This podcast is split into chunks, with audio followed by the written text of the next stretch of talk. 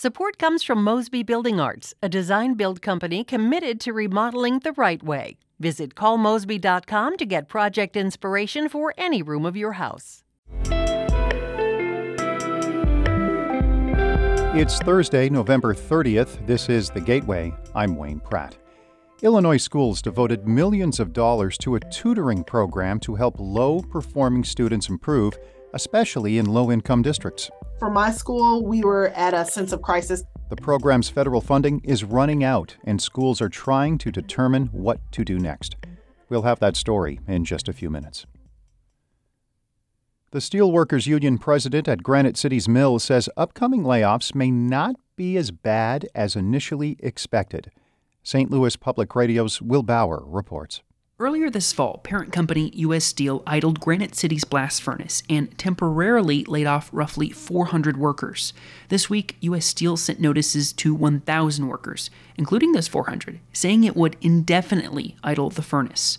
Union President Dan Simmons says he expects those notices will just cover the first 400 after speaking with company leadership. There's nothing in the foreseeable forecast that they would change current level of operations, meaning specifically no reason to be looking at more looming layoffs down the road. U.S. Steel, however, said they're anticipating approximately 600 of those workers that got notices to be laid off. I'm Will Bauer, St. Louis Public Radio. St. Louis based BJC Healthcare has signed an agreement with Kansas City based St. Luke's Health to finalize a merger. The two systems announced intent to combine earlier this year. Officials plan to maintain their own headquarters and branding. A BJC spokeswoman says the $10 billion deal has cleared all regulatory reviews. Officials expect to close the transaction by January 1st. It will create a 28 hospital system spanning Kansas, Missouri, and southern Illinois. The president of the St. Louis Board of Aldermen is pledging more community involvement in the development of legislation. St. Louis Public Radio's Rachel Lippman has more on Megan Green's proposal. The city has in the past taken citizen input on specific things, like how to spend the settlement over the departure of the Rams to Los Angeles. But Green wants to expand that to overall legislative priorities. Fostering a true democratic partnership between elected officials and city residents creates an engaged public and a accountable government, and long lasting solutions to our city's biggest challenges. Green says new technology at City Hall allows more people to participate in alderman meetings virtually, and she says her office has taken steps to make sure it gets public input from all areas of the city. She made the remarks during a speech streamed on YouTube on Tuesday.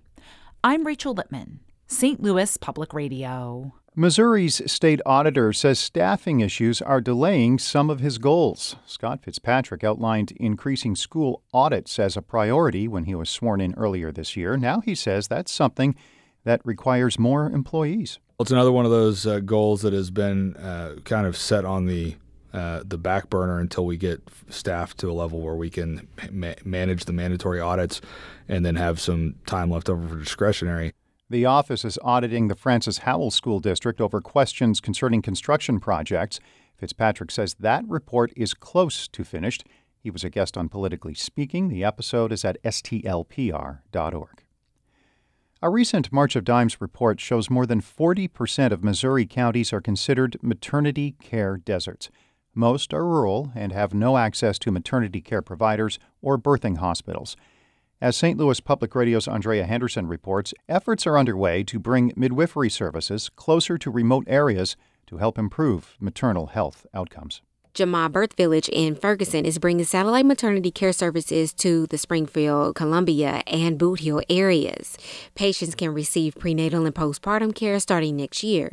Doulas also will provide labor and delivery support. Okunsola Amadou is the midwifery clinic's founder. She wants to help close the health disparity gap by making midwifery services widely available to black mothers in Missouri. Black women deserve to be seen and heard and most definitely to receive care by people who share their background and their experiences. Jamaa also will provide a doula and midwifery training program in the service areas. I'm Andrea Henderson, St. Louis Public Radio. The Cortex Innovation Community in St. Louis will use a $7 million state grant for free training programs.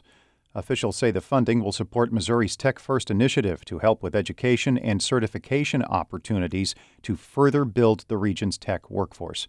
Cortex president and CEO Sam Fiorello says the program will provide avenues for a successful technology career beyond a four year degree. The initiative is a partnership with the Missouri Chamber of Commerce and Industry.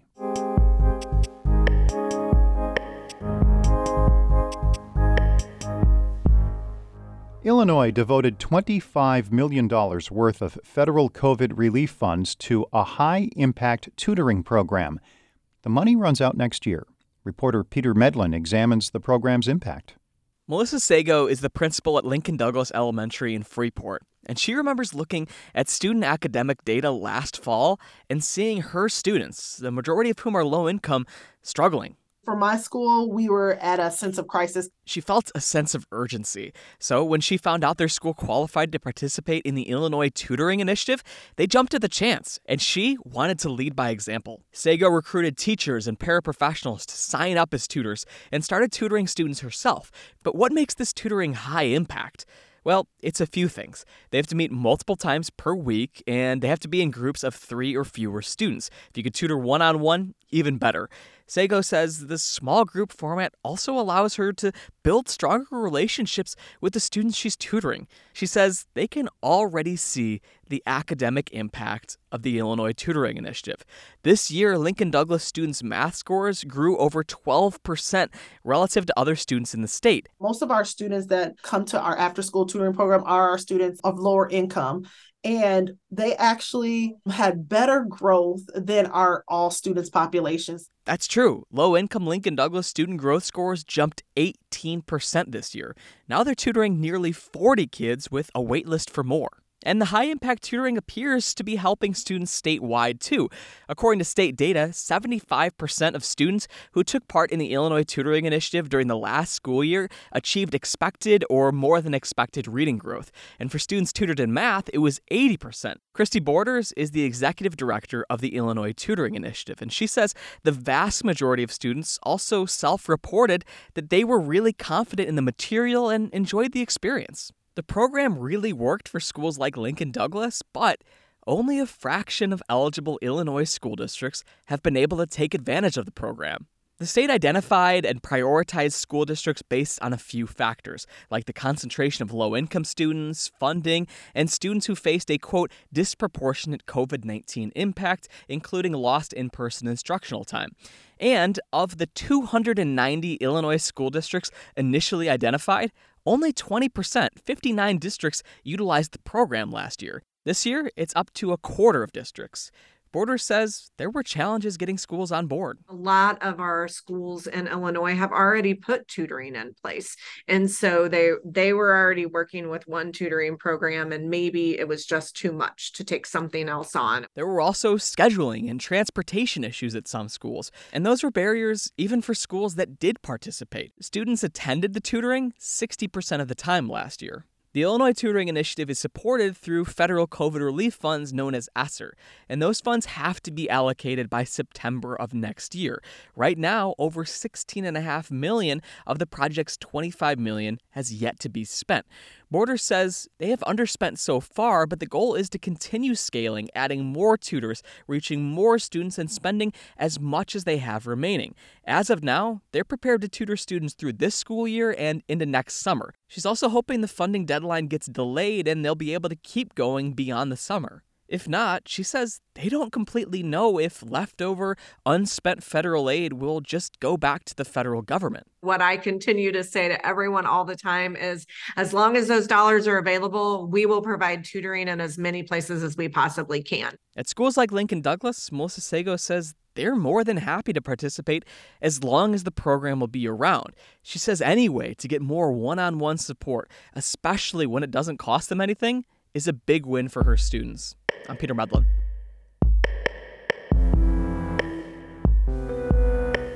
Peter is a reporter at Northern Public Radio in Illinois. The Gateway is a production of St. Louis Public Radio, a listener supported service of the University of Missouri St. Louis. Music by Ryan McNeely of Adult Fur. I'm Wayne Pratt.